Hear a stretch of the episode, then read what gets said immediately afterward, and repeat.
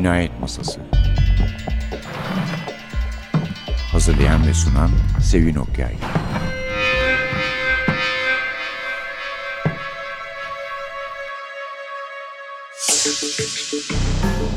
Merhaba, N T V Radyo'nun Cinayet Masası programına hoş geldiniz.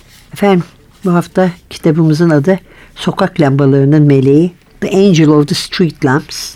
Seán Moncrieff'in kitabı, Ümit Edeş çevirmiş ve Tünel kitap yayında. Ama kitapla buluşmamız ilginç oldu biraz. Çünkü ben internette bunun hakkında bir şeyler gördüm. Çok da ilgilendim. İşte yazarı da radyocu, gazeteci aynı zamanda. Bir de çok iyi eleştiriler vardı kitap için. Burada da basılmış anlaşılıyor. Türkçe'ye çevrilmiş fakat bir Ankara yayınevi ve İstanbul'da bulmakta zorlandık. Sonra telefon ettik. Bütün büyük kitapçılarda olduğu söylendi. Sonra arkadaşım telefon etti Gülden Milliyet'ten. Onlara yazacağımı ve radyo programı yapmak istediğimi söyledi galiba. Onun üzerine kitabı bana yolladılar hemen. Böylece biz de okuduk ama gene de büyük kitap evlerinde bulunuyormuş. Şöyle bir dolaşın derim. Çünkü gerçekten sıra dışı bir kitap. Neden? Sadece hikayesinden, cinayetinden değil, aynı zamanda İrlanda'nın belli bir dönemini de anlattığı için o hikayeye bağlı olarak, daha doğrusu birkaç kişinin hikayesine bağlı olarak, çünkü hikayeyi birkaç kişi anlatıyor. Onların hikayelerine bağlı olarak İrlanda'nın belli bir dönemini de gayet net bir şekilde anlattığı için, yani daha önce de bazı İrlandalı yazarlarda olduğu gibi kitabı okurken aynı zamanda İrlanda hakkında da bilgi sahibi olacaksınız. Ama hemen bilgi sahibi olacaksınız derken korkutmayalım. Yani didaktik bir durum söz konusu değil. Size bir şey öğretmeye çalışmıyorlar. Sadece içeriden bakan birinin gözüyle İrlanda'nın belli bir dönemi hakkında fikir sahibi oluyoruz. Seán Moncrieff'ten söz edeyim biraz. Gerçi daha sonra bir bölümde anlatacağız onu. Ona bir bölüm ayıracağız ama her şeyden önce dediğimiz gibi İrlandalı. bin dokuz yüz altmış bir doğumlu, elli üç yaşında. University College Dublin mezunu ve yayıncı, gazeteci, yazar. Gerçekten de bu radyocu olma meselesi çok hoşumuza gitti. Çünkü meslektaş malum.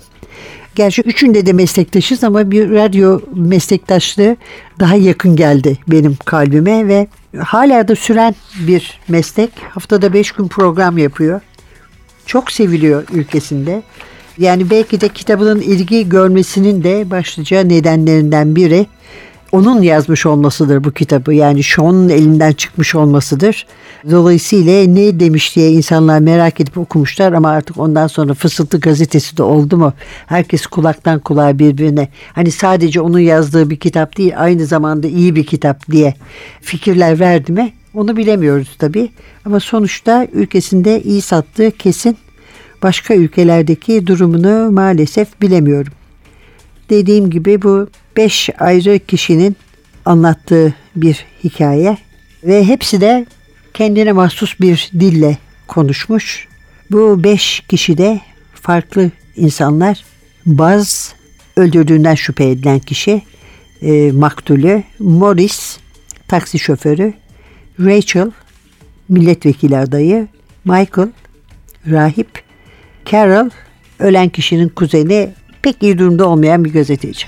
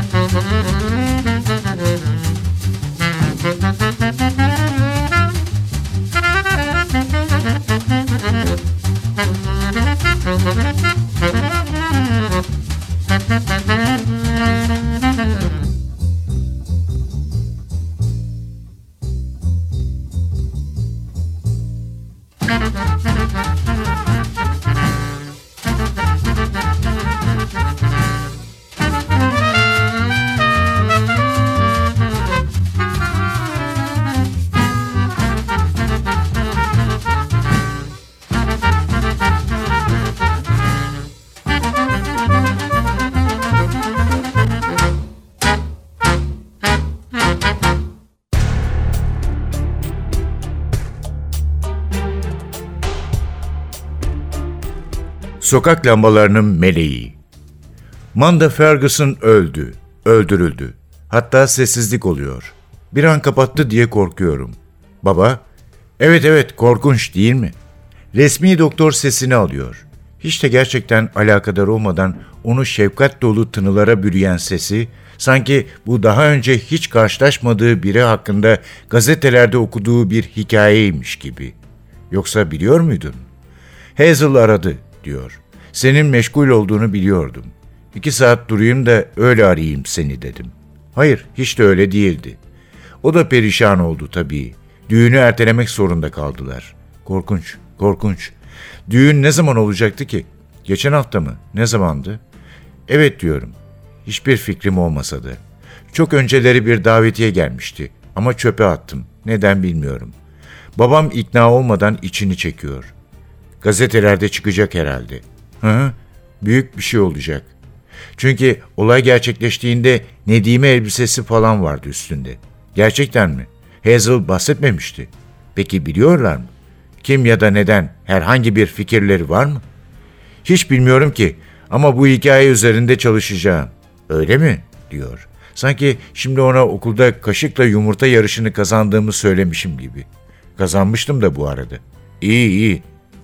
Ama dinlemiyor gibi. Gerçekten hiçbir şekilde alakadar değil gibi. Sırf sözcüklerin yüzeysel anlamı. Stoktaki cevapları sunmaya yetecek kadar. Cenaze işleriyle ilgili beni haberdar ediver, diyor sonunda. Mesaj at yeter. Sepetleniyorum. Tekneyle mekneyle geri dönmek benim için üçkağıtçılık olur, biliyorsun. Bir şey demiyorum. Tatlı kızdı, diyor sonunda.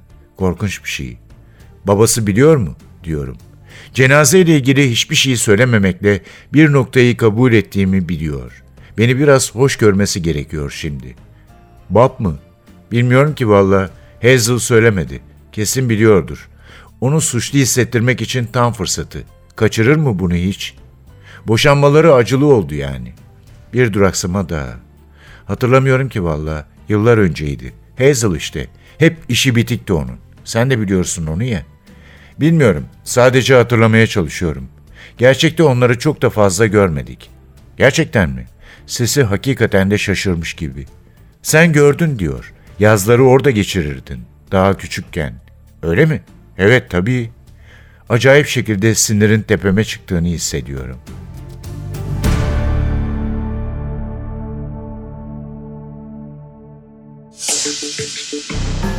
Baştaki bölümle girelim bu bölüme.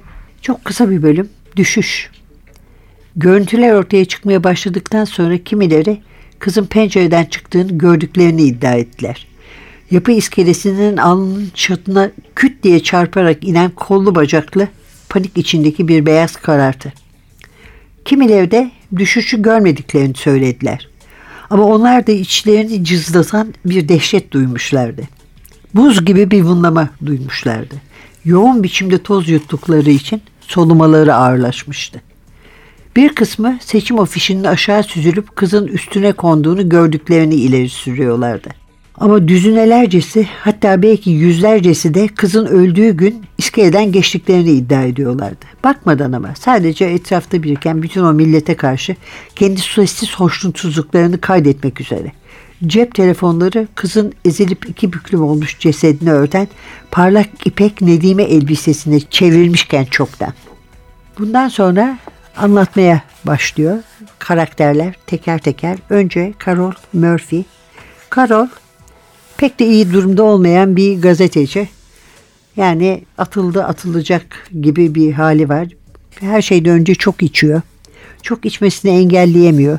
Kendinden istenen iyi işleri çıkartamıyor. Çıkartması gerektiğini bildiği halde çıkartamıyor. Kılığı kıyafeti düzgün değil. Kendi anlatışına göre görünüşüm de şu, saçlarım yerden ışıl ışıl, ayakkabılarımdan birinin topuğu sallanıyor. En azından bir altı yedi kilo verene kadar giymemeye yemin ettiğim pantolon, fermuara güvenmiyorum da ve bluzumu da ters giymişim, yeni fark ettim diye kendini anlatıyor. Allah'tan ki iş yerinde onu seven bir şefi var, ona şans vermek isteyen. Bu yüzden hala ayakta, bu yüzden hala çalışıyor ve bu ölüm olayı öğrenildiği zaman İşi ona veriyorlar. Ama bu meselenin Carroll açısından bir başka yönü daha var. Çünkü ölen kişi, yani o hani uçan beyaz karaltı Nedime elbisesi pırıl pırıl, üstünde siyasi adayın afişi falan, Mandy Ferguson, Carroll'un kuzeni. Üstelik de öyle çok, her ne kadar son yıllarda görmüyorsa da, öyle uzak bir kuzenlik ilişkisi değil onlarınki. Çünkü o Mandy ve Mandy'nin kardeşi çocukluklarında yazları hep birlikte olmuşlar. Çok yakın kuzenler olmuşlar. Paylaştıkları sırlar var. Ve belki de aradan geçen yılların sayısı, belki de Carroll'un içinde bulunduğu ruh hali, her ne kadar başlangıçta onun bu akrabalık ilişkisini fazla önemsememesine yol açsa da, sonunda yavaş yavaş o acıyı da hissetmeye başlıyor. Ama bu fırsatı kaçırmak istemediği için iştekiler de Mende'nin kuzeni olduğunu söylememiş. Bunu açığa çıkarmadan yürütmek istiyor haberin araştırılmasını. Çünkü elbette ki herkesten çabuk ulaşıyor. Akrabaların hepsini tanıdığı için annesine pat, işte kardeşine hemen gibi. Dolayısıyla onun böyle bir ortada kalmış hali var.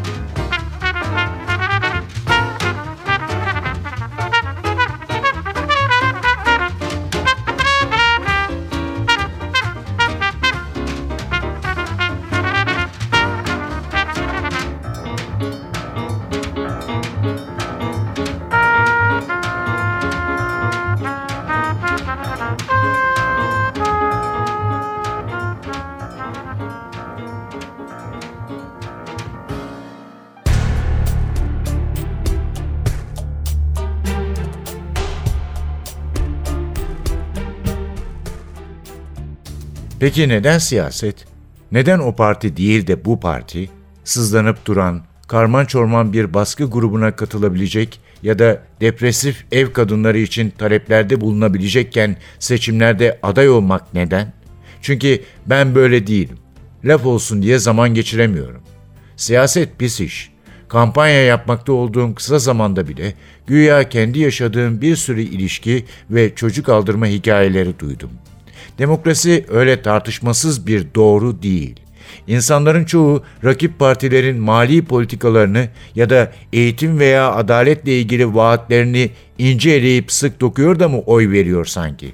Tabii ki hayır. Zamanları da yok buna, ilgileri de. Kendileri için oy veriyor onlar. Oturdukları sokağın ucuna çocuk parkı yapılmasını istedikleri için, işlerini kaybettikleri için ya da adayın tipini beğendikleri için. Sonuçta ne elde edeceklerinden ya da daha önce sahip olduklarına göre neyin değişeceğinden bir haber olarak oy veriyorlar aslında. Bazen ulusal bir kriz yeterince büyük bir grubu bir araya getirebiliyor. Ama onlar Platon'un kana susamış kuru kalabalığı. Öyle düşüne taşına varılmış bir mutabakatın sonucu bir araya gelmezler. Siyasetçilerin sattığı katışıksız çelişki bu işte. Oy vermek bencilce nedenlerle yapılıp özünden feragat edilen bir eylemdir. Sandra'nın kendince bana söylediği buydu. Basit bir hesaptı. Siyaset, istediğim şeyi elde etmem için bana en iyi fırsatı sağlıyordu. Daniel için de, benim için de para bütün sorunları çözmüyordu. Ben de bunun zevkli olabileceğini düşündüm. Bu işi kıvırabileceğimi düşündüm. Kıvıracağımı biliyordum. İsterseniz siz buna kibir deyin vallahi ama öyle işte. Basit sağduyu yol gösterdi bize. Bir şeyi istiyorsanız eğer, güç neredeyse oraya gidin. Parti uzak ara birinci gelecek. Herkes biliyor bunu. Seçilirseniz güç sizin olur. Şak şak şak. Ağacı en azından sizi dinliyormuş gibi yapmak zorunda oldukları bir noktaya taşıdınız. Duyulması gereken doğru illaki ciddiye alınması gereken doğruyu içermez. Denizde kum, bende alıntı ama en azından dinlemek zorundalar. Ve siz de eğer yeterince küstah ya da yeterince şanslıysanız süper. Gerçekten yazık oldu. Bu işi mükemmel yapardım. Şimdi bir de kaymak gibi otelde yürüyüp kampanyadakilerin olayların bu devrim niteliğindeki dönüşüyle enerji doğmuş, biraz da kafası karışmış kıpkırmızı yüzlerini seyrederken bunu hissediyorum. Pahalılığını öyle insanın gözüne gözüne sokmadan iş kadını usulü olan önemli bir pantolon markasının ince çizgili takım elbisesi var üstümde. Giysilerle dikkatlerini dağıtmak istemezsiniz onların. Sakin ve uzlaşmacı olacağım. Olup bitenler konusunda dürüst olacağım. Ama şikayet etmeyeceğim. Onlara seçilme umudumun zayıf olduğunu söyleyeceğim. Onlar da bana inanmayacak. Bu onlara daha fazla enerji verecek. Tatlı tatlı gülümsüyorum. Odaklanılmamış umudu gösteriyorum dışarıya.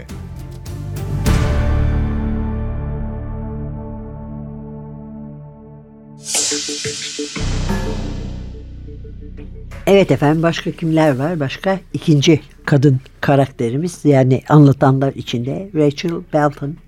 Kendisi milletvekili adayı fakat bu ölüm meselesi onun durumunu biraz sarsıyor.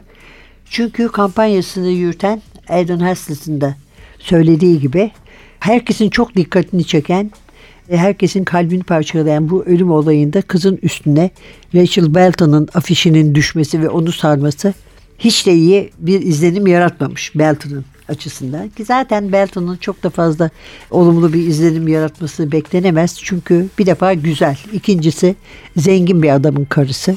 Üçüncüsü de ona oy verecek kitleyle pek ilintisi yok. Yani bir ortak yaşamları olmamış, ortak şeyler paylaşmamışlar. Onların yaşadığı gibi yoksulluk içinde en azından son zamanlarda yaşamamış. Dolayısıyla her an partinin onu gözden çıkarması an meselesi ve Rachel da aslında bu heyecanla yaşıyor. Üçüncü kahramanımız Michael Rourke, bir rahip, bir papaz.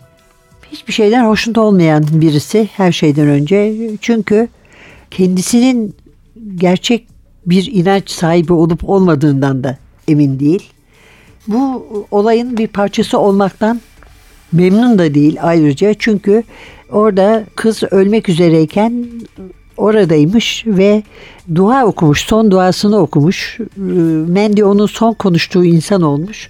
Dolayısıyla bir anda o da kameraların ve basının hedefi haline gelmiş ki bundan hoşnut değil. Dediğimiz gibi pek aslında kimseden hoşnut değil diyelim. Bu sırayla anlatış içinde bir de gene hoşnutsuz olanlardan ama sadece hoşnutsuz olmakla kalmayıp basbayağı insanlara düşmanlık da duyan eleman var. O da Morris. En sona bıraktığımız karakter Buzz, olay yerinden uzaklaşırken istemeden ona yardımcı olmuş taksici Morris. Acaba kendince adaleti sağlaması gerekir mi diye düşünüyor. Çünkü götürdüğü, bıraktığı yeri hatırlıyor. Bir adam da aranıyor. Onun da bu adam olacağından şüpheleniyor. Hatta hemen hemen emin. Ee, ayrıca kendi görünüşü konusunda ciddi sorunları var. Çünkü sedef hastalığı var. Küçüklüğünden beri başına dert olan. Bütün bunlar bir araya gelince beşinci kişimizden, Buzz'dan nefret etmesi de normal.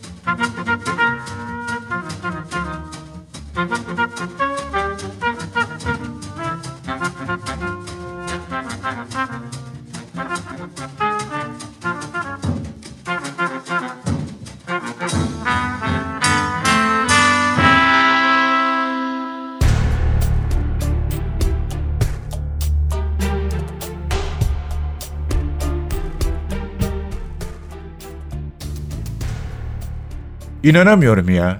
Şu anda taksinin arkasında dinlediğim radyo istasyonunda çalışan bir herif var ha. Haber bülteni sona erdiğinde bunu ona söylüyorum. O pimponu tanıyorum galiba. Dedikleri vakit ben Pernos sokağındaydım. Ve koyu mavi kapüşonlu o herif arabaya bindi. Harbiden bir tuhaftı hareketleri. Fırıldağın teki olduğunu anladım. Panikliyordu da. Herif gözüme iliştiği anda anladım bunu. Biraz asabi geliyor olabilir konuşmam. Bazen oluyor öyle. Oo diyor. Polisleri arasana sen. Ama kafamı sallamaya başlıyorum. Bilmiyorum ya diyorum. Taksicilikte ne adamlar görüyoruz. Anlatamam yani. Ama tecrübeyle sabittir. Polisler hiçbir şey yapmaz. Ne acayip değil mi? Sizin arkadaki adam bir ses çıkarıyor. Aslında istediği şey konuyu değiştirmekmiş gibi. Çatlağın teki çıkabileceğim için inmeyi tercih ediyormuş gibi. Ama kim susturur beni? Yani bir şey yapacaklarını düşünsem de araştırın bakın tabii. Ben de yardım etmezsem adiyim ha. Belki de yanlış yapıyorumdur. Polis karakolundan başka gidecek yer mi var yani? Siz medyadasınız. Kimseyi tanımıyor musunuz? Omuz silkip mırıldanmaya başlıyor. Bizim programda cinayet minayet yok gibi bir şeyler. Polise git diyor bana. Bir daha ya biliyorum. Sırf çenemi kapatmam için. Arabadan inmeyi bekleyemiyor. Ama bilmiyor ki nelerle uğraşıyorum ben. Ey yavrum ey. Neler görüyorum bilmiyor ki. Babam gittikten sonra annemle hayatım sessizdi. İşte ben de böylesini seviyordum. Aslında çok fazla konuşmam. İşim olmaz öyle. Takside yeterince duyuyorum milleti car car. Ve vır vır konuştukça konuşan insanlar. Ne diyorlar ki? Genelde hiçbir şey. Paso laga luga. Çok konuşan insanlara asla güvenme. İşte hani ben hayattan öyle çok şey istemiyorum. Sahiden de istemiyorum. Belki de çocukkenki sataşmalardandır yani. Ne bileyim ama sadece bırakılmak istiyorum. Her gün gazetemi kapıp spor mupor bir şeyler okumayı seviyorum. At yarışı ya da futbol bahisleri oynarım çok çok. Biraz da televizyon izlerim. Çoğunlukla spor. Hepsi bu yani. Mutluyum. Çıkıp da sosyalleşmem. Çünkü istemiyorum. Çıkıp içeceksin falan da ne olacak? Ne uğraşacağım? İş güç yetiyor zaten. Dediğim gibi bütün tayfayı tanıyorum. Canım istese kakara kikiri yapacak her çeşitten adam var. Çocuklardan bazıları geceleri çıkıyor. Futbol oynayanlar var ama uğraşamam ben. Her zaman da böyleydim. Bazen annem biraz daha canlı şeyler istiyordu gibime geliyor. Gayet anlaşılabilir bir şey. O kadar eve kapanıp işin gücün yemek temizlik yapmak olunca bir kere ona dedim şöyle küçük bir işin olsun istemez misin? Kim ister ki beni dedi. Kim ister beni?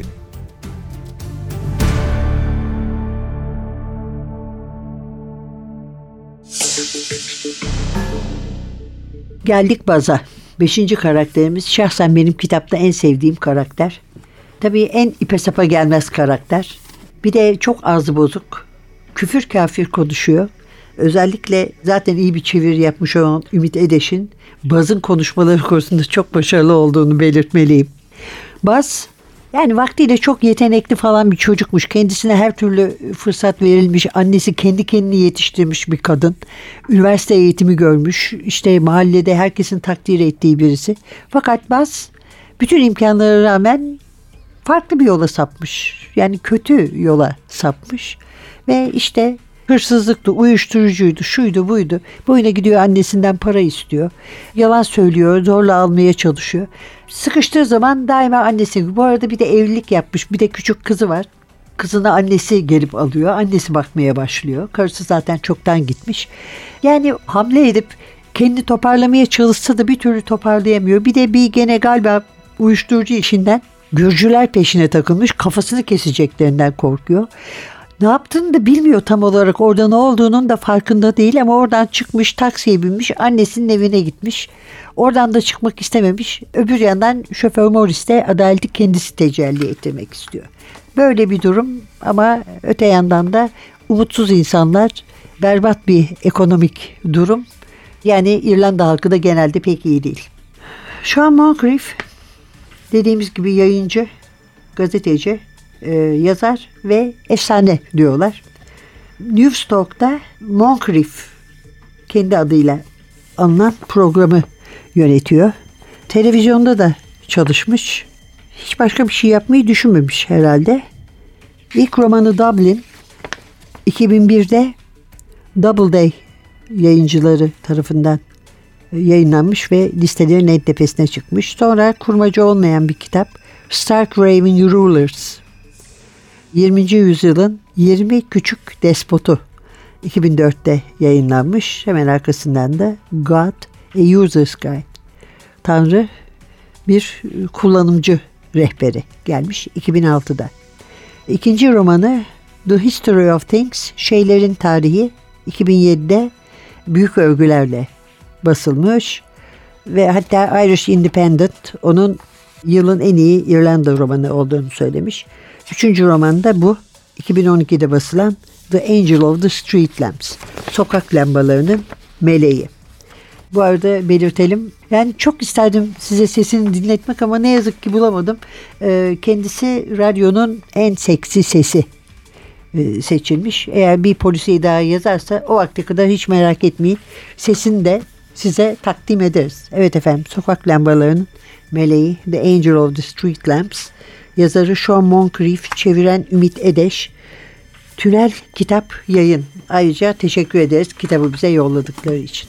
Önümüzdeki hafta başka bir yazarla, başka bir kitapla birlikte olmak umuduyla. Mikrofonunu Sevin, masada Hasan.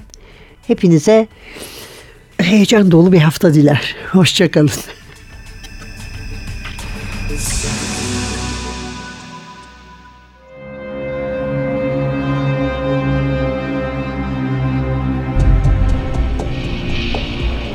Cinayet Masası.